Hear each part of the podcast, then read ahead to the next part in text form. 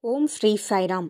அனைவருக்கும் வணக்கம். பிரசாந்தி சந்தேஷி நூற்றி எழுபத்தி இரண்டாவது பகுதிக்கு உங்கள் அனைவரையும் வரவேற்பதில் மிகுந்த மகிழ்ச்சி. உங்களுடைய நிலைத்த ஆதரவுக்கும் நன்றி.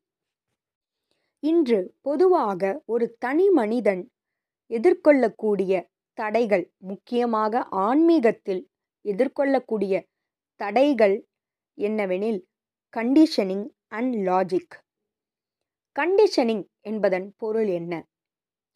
நாம் குழந்தையாக இருக்கும் பொழுதே நம்முடைய பெற்றோர்கள் சில கட்டுப்பாட்டிற்குள் சில நெறிமுறைகளுக்கு உட்படுத்தப்பட்டு நம்மை வளர்ப்பார்கள். உதாரணமாக நாம் இந்த மதத்தை சார்ந்தவர்கள் இத்தகைய முறைகளை நாம் கடைபிடிக்க வேண்டும்.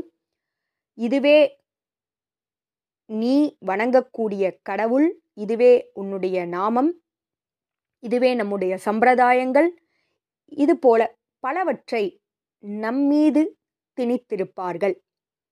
ஆகவே நாம் ஒரு சூழ்நிலையில் வளர்ந்து வருகிறோம். நாம் நம்முடைய ஆன்மீக பயணத்தை மேற்கொள்ளும் பொழுது இத்தகைய தடைகளிலிருந்து பல அடையாளங்களை நாம் நம்முடைய சிறு வயதிலிருந்து நாம் அதனை வளர்த்து வருகிறோம்.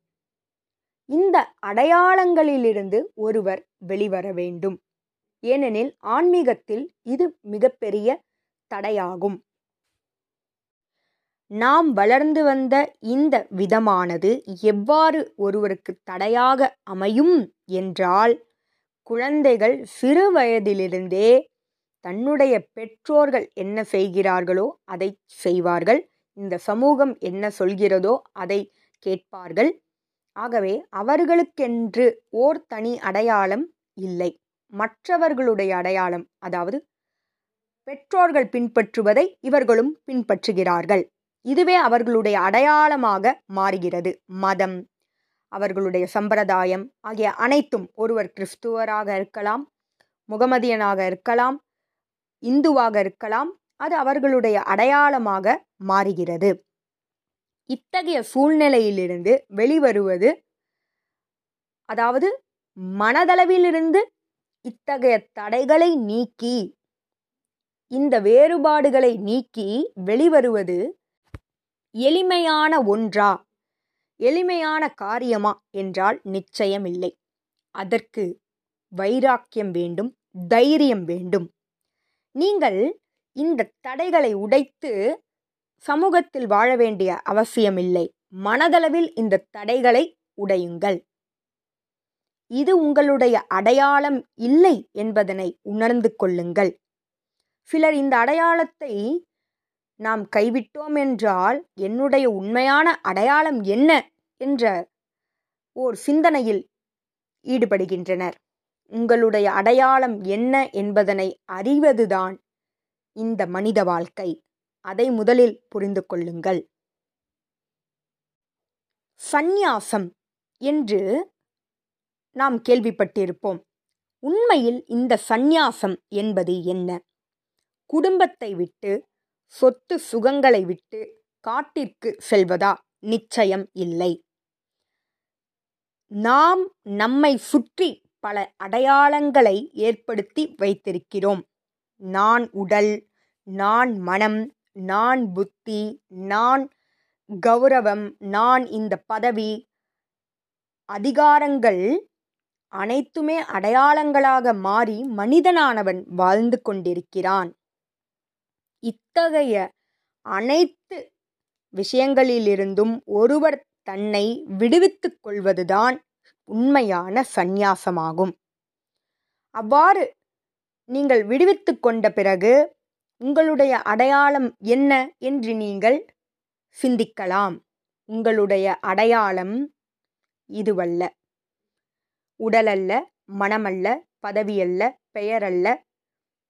பிறகு என்ன? நீங்கள் சாட்சி பூதம். நீங்களே சாட்சி பூதம். இதை அனைத்தையும் பார்க்கக்கூடிய சாட்சி பூதம் நீங்களே. விட்னஸ். நீங்கள் இந்த உடலோடு அடையாளப்படுத்திக் கொள்வதால் உண்மையான தன்மையிலிருந்து நீங்கள் தூரமாக செல்கிறீர்கள். உண்மையான அடையாளத்தை நீங்கள் உணர முதலில் தேவையற்ற அடையாளங்களை தைரியம் கொண்டு நீக்க வேண்டும். அதற்கு நீங்கள் சாட்சிபூதமாக நிலைத்திருங்கள். இது நான் அல்ல இது நான் அல்ல என்கின்ற இந்த விசாரணையில் ஈடுபடுங்கள். உடலா? இல்லை நான் அதுவல்ல. மனமா? இல்லை நான் அதுவல்ல.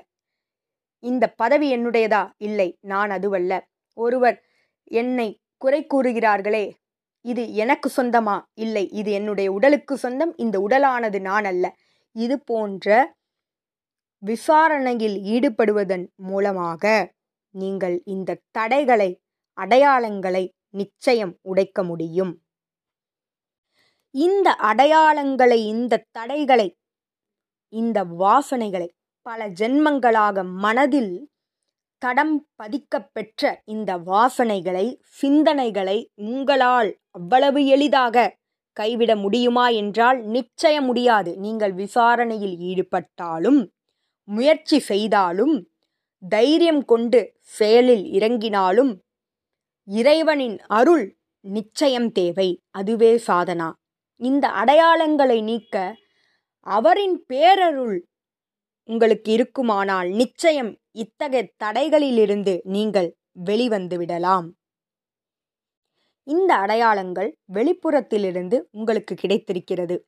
அது உங்களுக்குள் இருந்து எழுந்ததல்ல. முதலில் இதனை தெளிவாக புரிந்து கொள்ளுங்கள். ஆகவே அந்த அடையாளங்களை இறைவனின் பேரருள் கொண்டு உங்களால் நிச்சயம் நீக்க இயலும். அவ்வாறு நீங்கள் நீக்கும் பொழுது இந்த உலகமே உங்களுக்கு ஒரு ஸ்வர்க்கமாக காட்சியளிக்கும். உங்களுடைய வாழும் முறை மாறும். உங்களுடைய பார்வையானது ஆனந்தத்தால் நிறைந்திருக்கும். வாழ்க்கையானது ஆனந்தத்தில் திளைத்திருக்கும். இந்த பூமியே உங்களுக்கு ஒரு சொர்க்கமாக காட்சியளிக்கும்.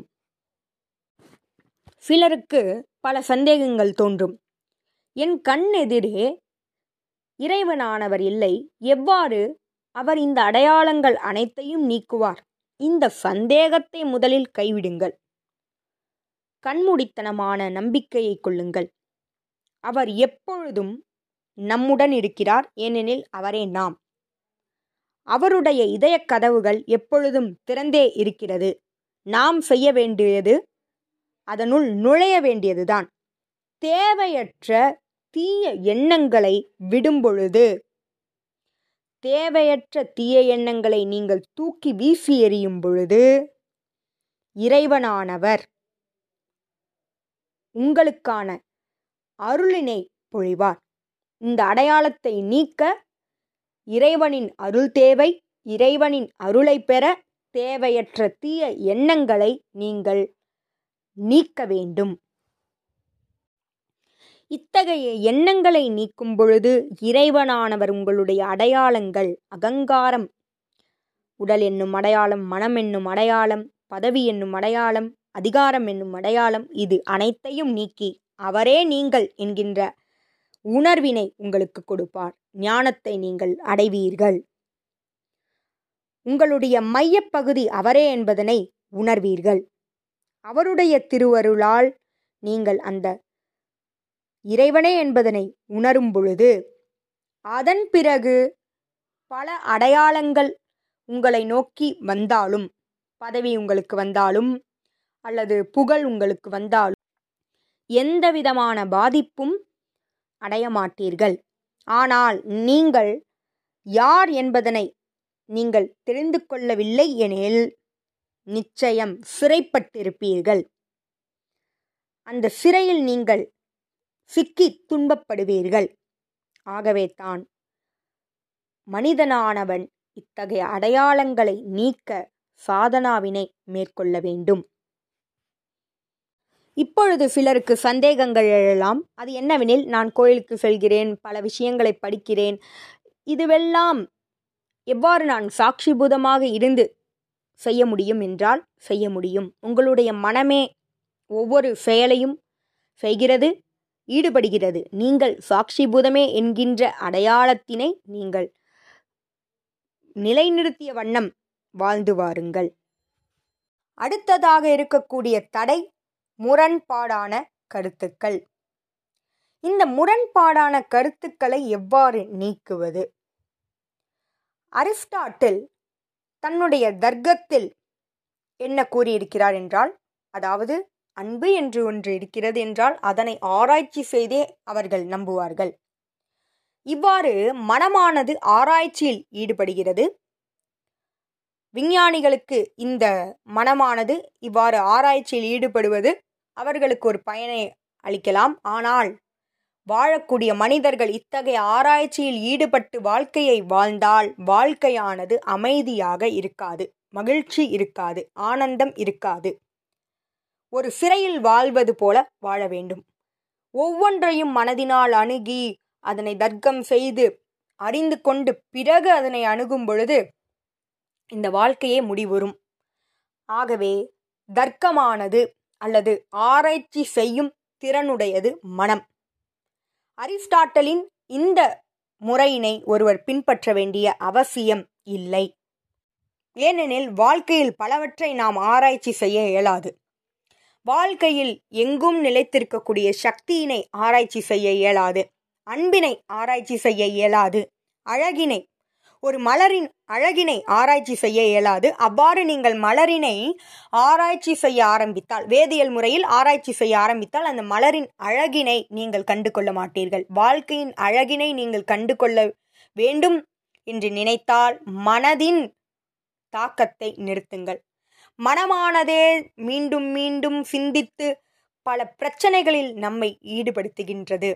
மனதின் சிந்தனையை கட்டுப்படுத்துங்கள். பலவற்றிற்கு சிந்திக்க வேண்டிய அவசியமில்லை. வாழ்வதற்கு வாழும் முறைக்கு அதாவது பணம் சம்பாதிப்பதற்கு நாம் சிந்திக்கலாம். ஆனால் அன்பிற்கோ நம்பிக்கைக்கோ இறைவனை அடையும் முறைக்கோ இறைவன் மீதோ நாம் ஆராய்ச்சி என்னும் இந்த விஷயத்தை செய்யாமல் இருப்பதுதான் மிகச் சிறந்தது. இறைவனை ஆராய்ச்சியால் அறிந்து கொள்ள இயலாது விளக்க இயலாது அனுபவத்தின் மூலமாகத்தான் அறிந்து கொள்ள இயலும். அழகு என்பது ஆராய்ச்சியில் இல்லை என்பதனை உணர்ந்து கொள்ளுங்கள். மனதின் தாக்கத்தை கட்டுப்படுத்தும் பொழுது அது பல சிந்தனைகளில் ஈடுபடாமல் இருக்கும் பொழுது பல தடைகளானது நீங்கும். ஆகவே ஆன்மீகத்தில் இருக்கக்கூடிய இந்த தடைகள். கண்டிஷனிங் லாஜிக் ஆகிய இரண்டையும் நாம் இறைவனின் அருள் கொண்டு கைவிடுவோம். நன்றி. இதுபோல பல செய்திகளோடு உங்களை அடுத்த வாரம் சந்திக்கிறேன். ஜெய் சாய்ராம்.